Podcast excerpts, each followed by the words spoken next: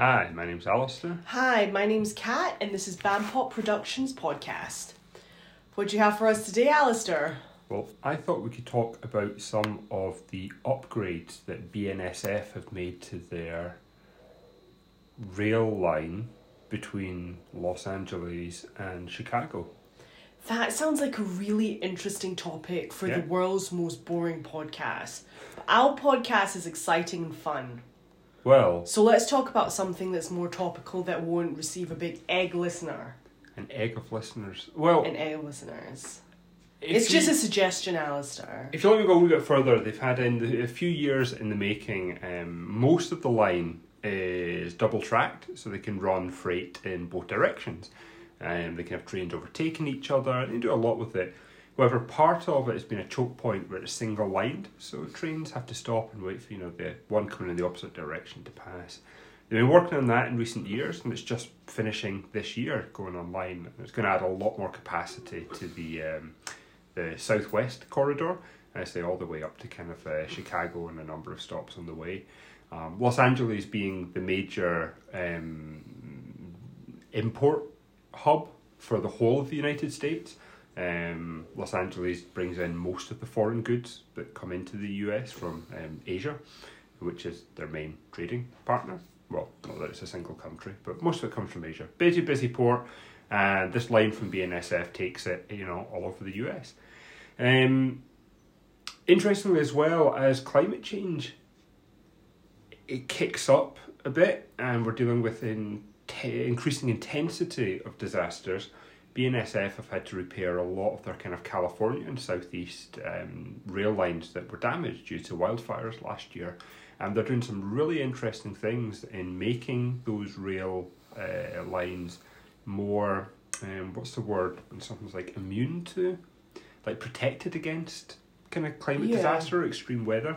I showed you a photo of one of their rail lines a few days ago and you had a very interesting point. Not an not a point that's boring and would have egg listeners but an actual interesting point you made you said they've built that rail line very close to a river why the fuck have they done that Yeah, it just doesn't seem a what if very it good place floods to. what if it washes away what if it erodes what if there's These a landslide and the train collapses? you asked all those questions, and very interestingly, they agree with you.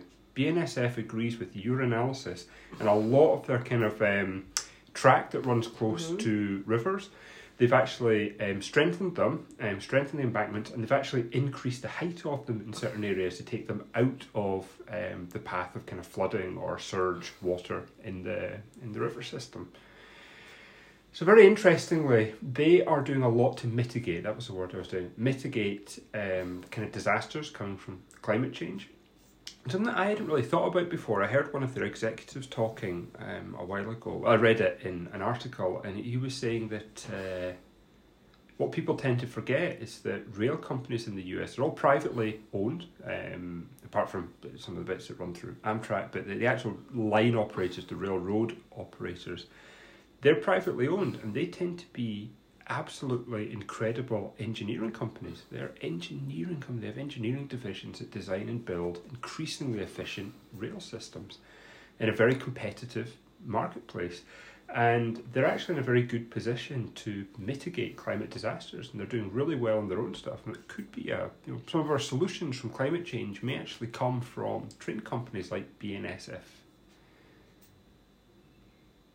So you're saying that train companies like BNSF Mm-hmm. could save the world? Yeah, yeah, I am. That's exactly what I'm saying.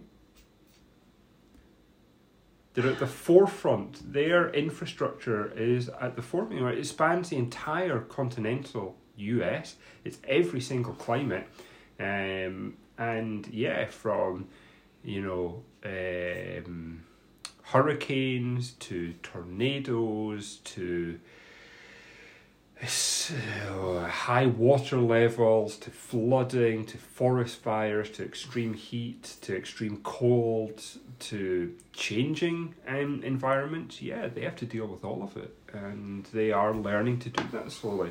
I wonder how much of the kind of answers to um, not climate change but to the effects of climate change well, how many of those answers will come from rail companies Well, I mean, And can I say one thing very quickly? Mhm. Very quickly. You're welcome to stop this conversation anytime you like, but I think you find it more interesting than a big egg, and you seem to have some points to say. but if you still think it's boring, go ahead and say we'll talk about something else. Well, you've got me hooked. Got you You've got me hooked. hooked on train tracks and the BNSF company. The Burlington Northern Santa Fe Railway.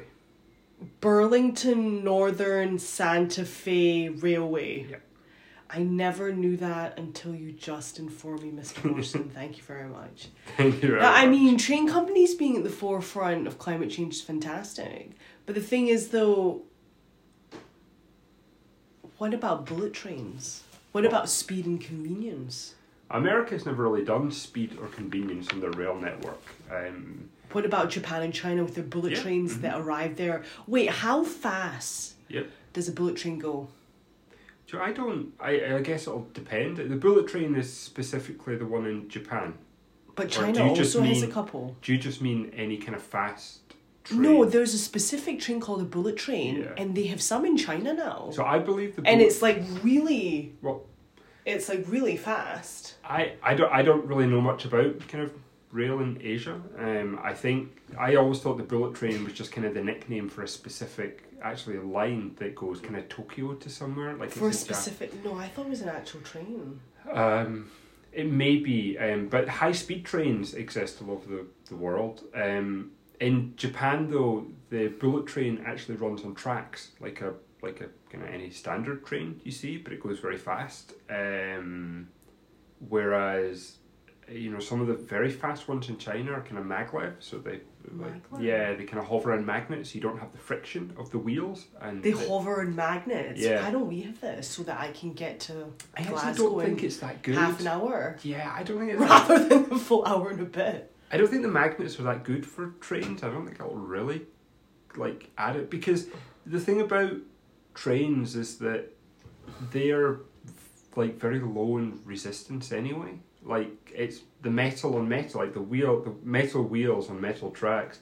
You lose very little of the energy through resistance anyway. Plus the fact that a train is very long, you don't have a lot of air resistance to get through. Like once the first carriage has punched its way through the air, the rest of them get to just live in the kind of you know vacuum life by it. So I don't really know how much efficiency you get by putting it on magnets. Plus they're insanely expensive and you have to lay them the full length of the track. They're heavy to hold up. But it makes sense for. China because they have a lot of people, and to get Even and like to be more efficient, getting more people, more places faster, taking them off the road into. Do you know, 'Cause even, these I think trains it's are more of a electric, marketing right? thing anyway. Like, I still so you're so you're more convinced by this nice slow little chuga chuga train. Well, it's about efficiency in America because it's it's freight. I was going to say this actually. Like it's the like you really only care about speed when it's like people. They want to go fast, getting from one place to the other. But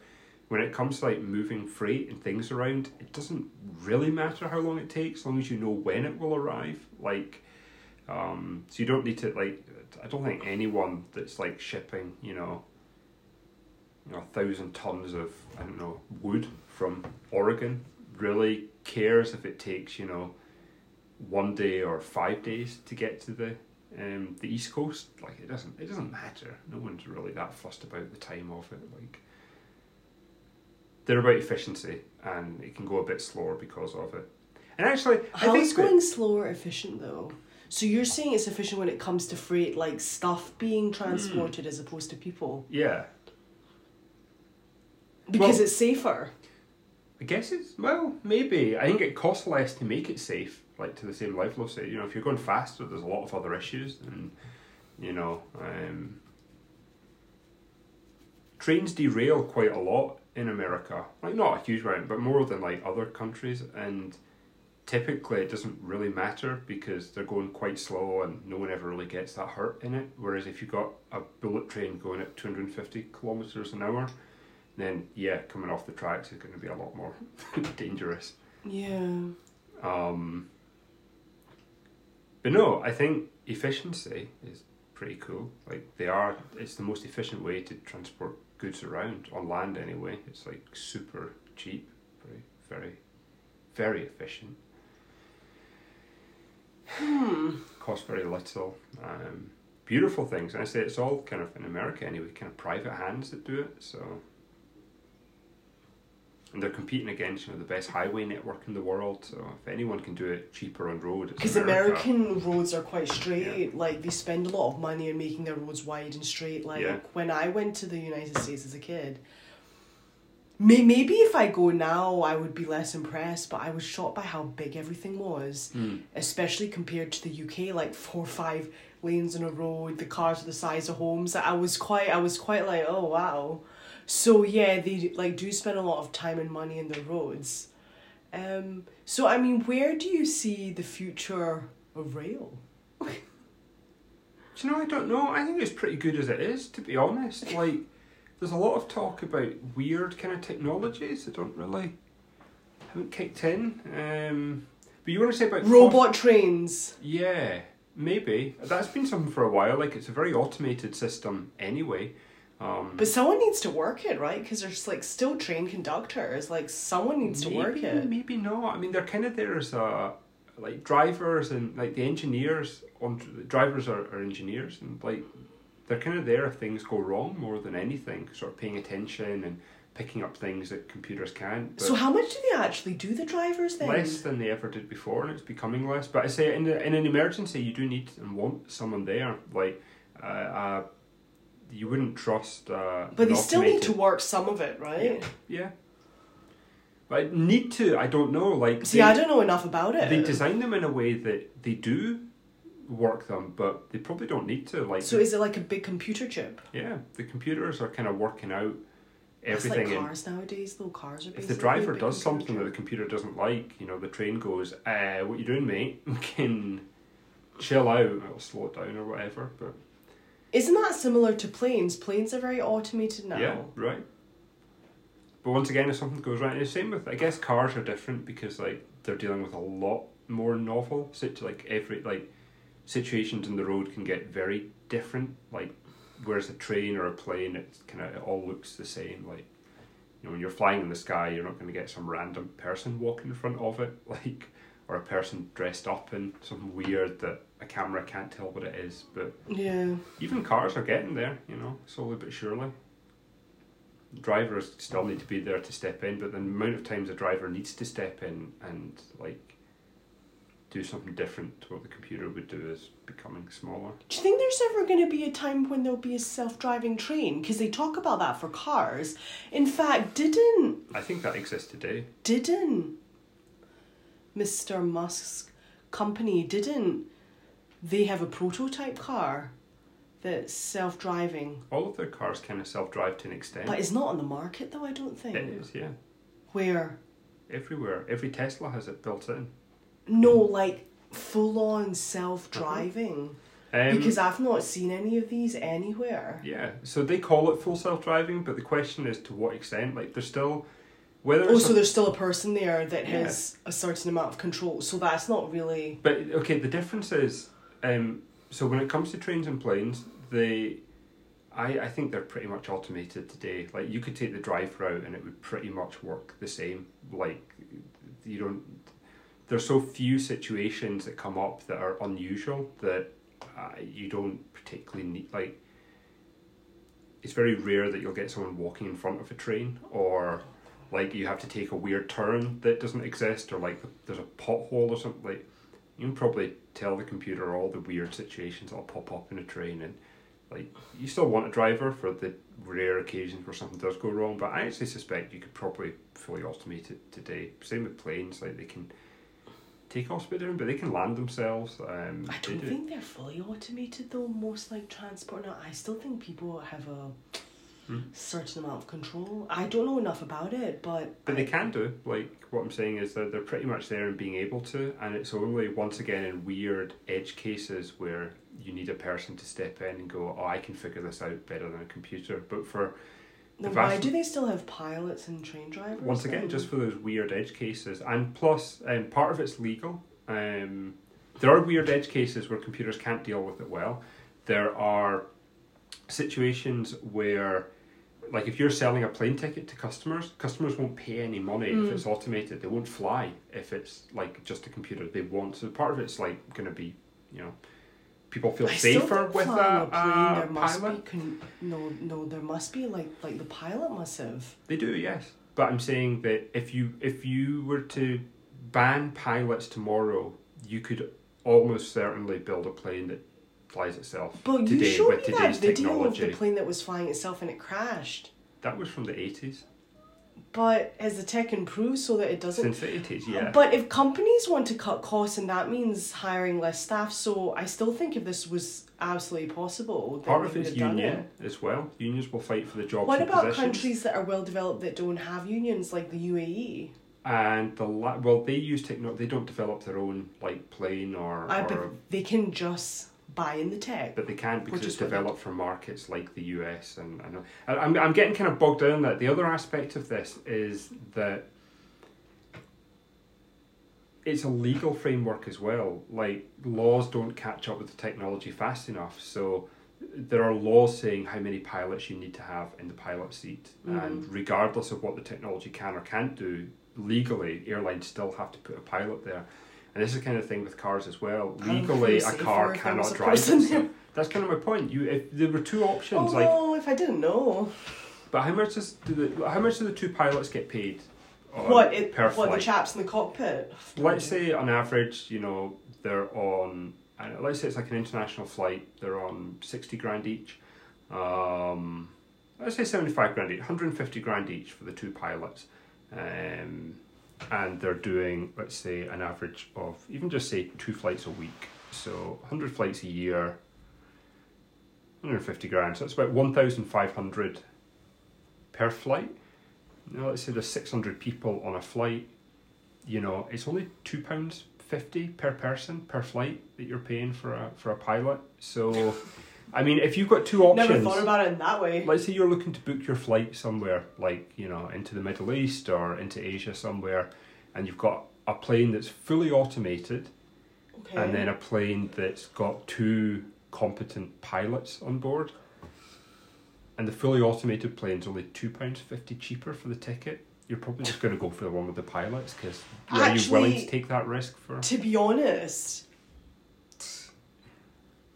I don't have a fear of flying, but I've got a fear of going on other transports like ships. So anything to do with water, like you couldn't pay me to get on a submarine or any underwater vessel because I don't think it's natural for people to be underwater for that amount of time. But if I knew that there were people doing it, Yeah.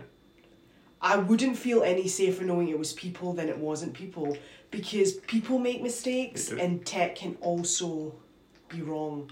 You're not going to tell me that if anything is ever going to be self driving, that will be 100% right. No. So I wouldn't feel 100% safe with either machine tech Mhm. or just the people doing it. My, That's just fear in me. my, That's think, just fear. That's just I a get fear. And like, I'm fairly certain that if I feel that fear. Other people will. then it's only natural for other people to feel that fear. I agree. I think my point isn't that they can do it today, it's that they can do it in most circumstances, is what I'm saying. So in the 80s, maybe automated systems could pilot a plane or, you know, drive a train or drive a car in, you know, 40% of the situations and the rest of them is a human. Now for trains and planes, it's going to be much higher, like you know, probably, I don't know, 95, 99% of the time. You, it can do it itself better than any human. But you still need a person there because there's that one one percent of the time that the computer doesn't know what it's doing or doesn't understand the situation, and a person needs to step in. But machines can get it wrong because people get it wrong and people make machines. That's true, but and once again, AI we and the code. yeah, but we build that out with every, so every time there's a, a Mm. disaster or a crash, we look into it and we go, oh, cool. Why did this plane crash? Oh, it thought it was Killing doing- everyone on board. Yeah, right. It's like, oh, cool. The autopilot thought that it was a you know, fucking thirty thousand feet when actually it was They weren't at feet above the ground. Right. yeah, and it's like, why it's did it think literally hovering above Yeah. the pavement. It's like, what is happening? And a lot of very smart, very well paid people go in and they say, hey, like, how do we build this better um, next time? And you learn from all the mistakes where people unfortunately die, but that's how it gets better. I say I'm not saying it can do it automated today. I'm saying that it can. Every year, the computers can do more of it better than humans can, and eventually we'll get there, where computers can do all of it better than humans. Where putting a human into it at all is going to be more dangerous than they'll still make mistakes. The computers, but putting any person in at any time will be more dangerous than just letting the computer do it. And what I'm saying is, trains and planes are easier to automate than driving a car is. So you'll find that trains are fully automated before, like there are certain lines that are fully automated today. Like there's certain um, of actually, you mentioned the UAE. I actually believe there is a Middle Eastern country has a mini metro network in like an airport or something, and it's fully automated. Like it, there's no Dubai. humans at all. I think it's Dubai. So yes, yeah, so you were right. Yeah, Uh, you gave that I as an think- example, but I think they do they have, have a lot of fully money, automated. So, Yeah, and then when it gets to the stage where machines are smarter than us, we'll be living in the matrix. And to end it on that absolutely terrifying. well, I want to talk about trains some more. And to well, you also wanted to talk for fifteen minutes. But I want What's to the talk about time trains. now? uh, What's the time now, I think we're at like twenty minutes. Mm-hmm. I want to talk about trains. I didn't even get to talk about CSX. You, but we did talk about trains. The whole conversation's been about trains and transport and how they could run the world soon. There's also a major merger happening in the Midwest. What's CXX? Uh, it's another train company. Wait, there's a major merger happening in the Midwest. Okay. Uh, we've run past our time, but listeners are probably a bit intrigued. What's the merger? Um, so it's Kansas City and well, Kansas and City. Canadian. Uh, I think Canadian Pacific. Let me double check that. Canadian Kansas City and Pacific and and Kansas Canadian City. Pacific. Kansas City Southern. Canadian Pacific completes Kansas City Southern acquisition. Yeah. What So- does that mean? It means that if you want to ship goods um, from the uh, west coast of Canada Uh-huh. down to the south of America, you've now got a single rail operator that you can ship it with rather than having to book two or three spots with different providers. It's a really good merger. It's going to make the whole thing much more smooth. The Canadians are always making deals. I don't trust those bammers. I don't know who owns Canadian Pacific actually. I don't even know think if it's run by the government, is it not? Would it not It's be a private, private sector company? I don't even know if it's registered in Canada. Surely if it's called Canadian Pacific, it You'd would be think Canadian. so, but there's so many buying and merging Canadian Pacific ownership.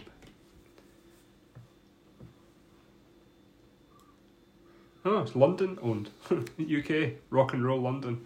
The But largest it's called Canadian Pacific. Oh, because it's going through So, Canada. the largest shareholder of Canadian Pacific stock is TCI Fund Management, a London-based hedge fund. However, I don't know where it's. Uh, It's it is no, it is registered in Canada. It is, right. Yeah, So it is Canadian then. yeah you can more or less say it's priced in Canadian. Canadian dollars. It is a Canadian company. Canadian buckaroos, as they say.